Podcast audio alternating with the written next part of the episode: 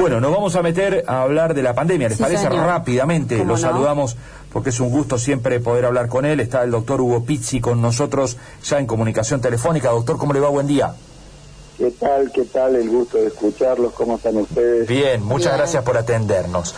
Bueno, doctor, este, rápidamente, la, como decían todos los especialistas y usted en su momento, es esperable que la Delta en algún momento llegue y llegó. ¿Y ahora qué, doctor?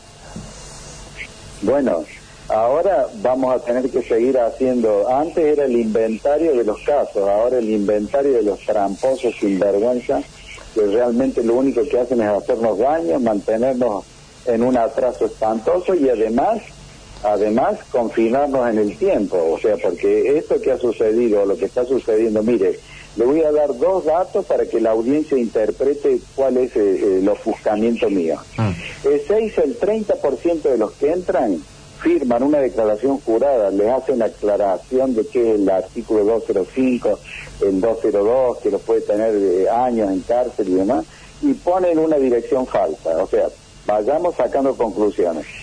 Declaración jurada y ponen abajo dirección falsa. Hay uno que todavía no lo hemos podido encontrar, que está contaminado hace 20 días que lo está buscando, la Policía de Inmigración.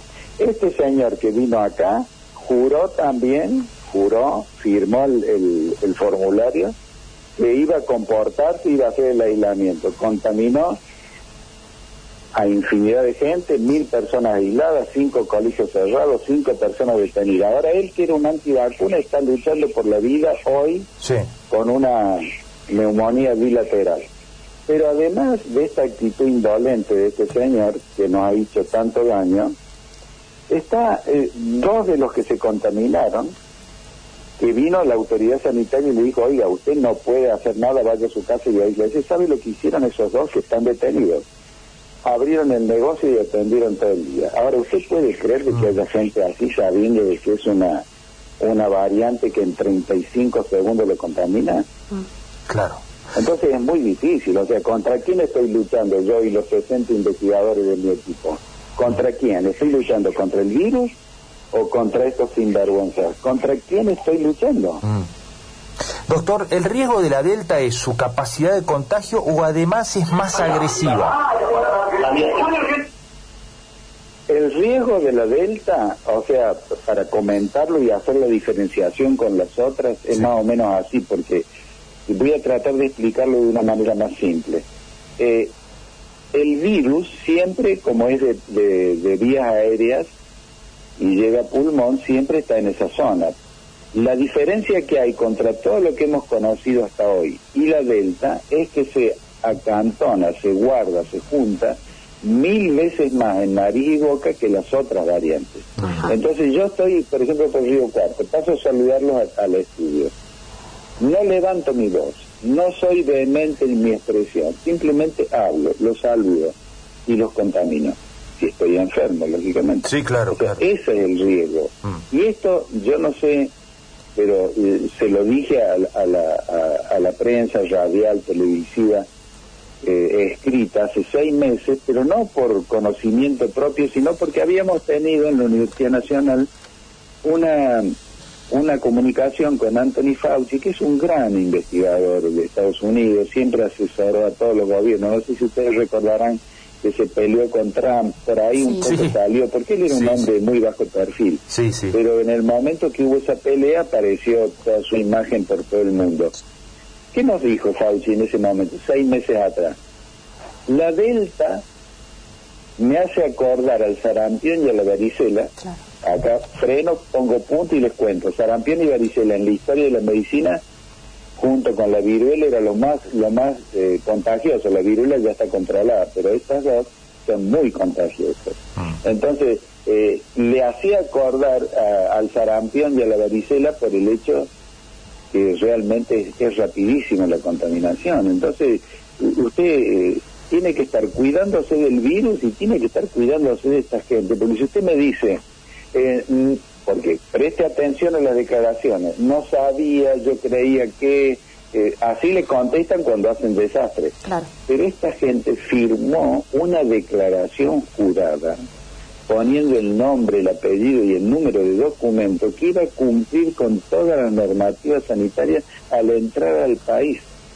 Ah. Entonces, por eso fue tan rápido el fiscal en Córdoba, que lo felicito, que cinco están eh, estaban detenidos. Lo que pasa es que hay uno que fue el autor eh, primario de esto, que en este momento, ya le digo, está internado gravemente enfermo. Claro. Doctor, ¿qué se sabe de las segundas dosis, sobre todo para los que tuvieron Sputnik B y tan necesaria para afrontar la Delta? Bueno, se sabe, se hizo el estudio, se sabe que, que, son promisorios todos los resultados.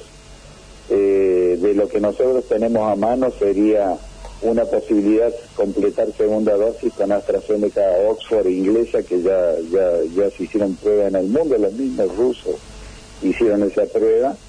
Eh, también es factible hacerlas con las ARN, pero nosotros no las tenemos en este momento para los chicos nada más. Claro.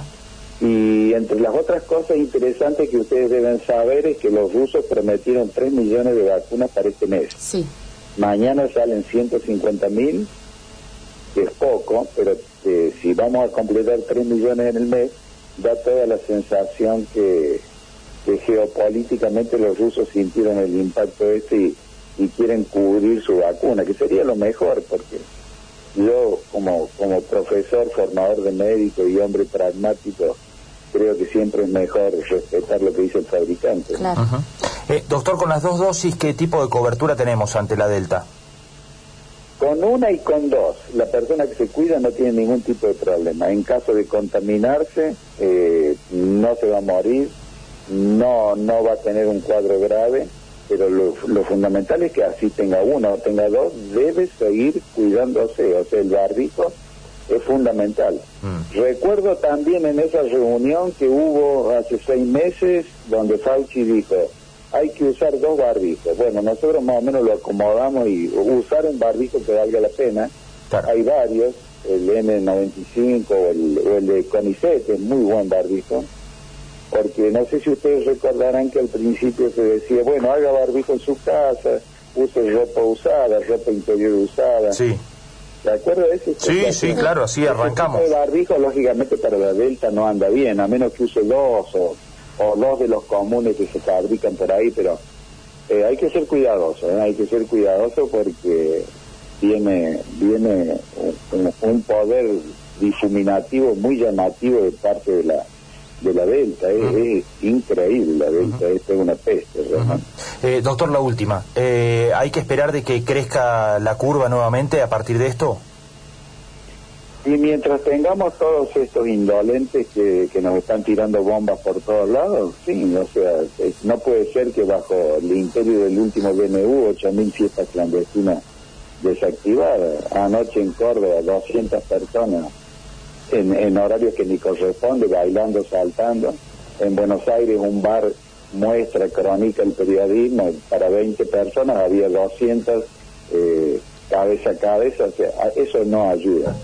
Pero lo peor es que no solo que nos ayuda, sino que nos atrasa, nos mantiene en el confinamiento. Y cuando ustedes caminen por la calle y vean un señor o una señorita indolente que no usa barbijo, esa también te va a tener cinco meses más confinado en tu casa por el comportamiento que tiene.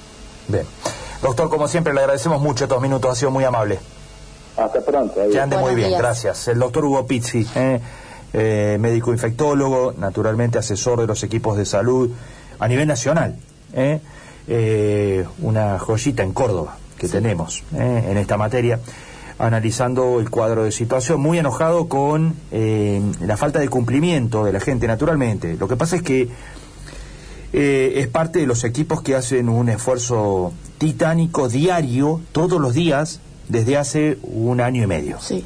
Y se encuentra con comportamientos de las características de este viajero de Perú que en dos días le arruinan todo el trabajo de concientización, de prevención, eh, el esfuerzo por sanar y liberar las instalaciones de las este, clínicas, sanatorios y hospitales, bueno, todo ese trabajo, el cuidado diario de los pacientes, todo eso, de alguna manera, eh, se siente tirado por la borda a partir del comportamiento, como dijo el doctor recién, de algunos indolentes. Exacto, siempre el doctor fue muy crítico de aquellos que descreen y demás, y bueno, da mucha bronca, ¿no? Cuando un, una persona no, no, no cumple, ¿no? Y bueno, muy gráfico además es mm. el doctor cuando nos dice, bueno, si ves a alguien sin barbijo, esa persona va a ser culpable de que esté cinco meses más metido adentro. Claro.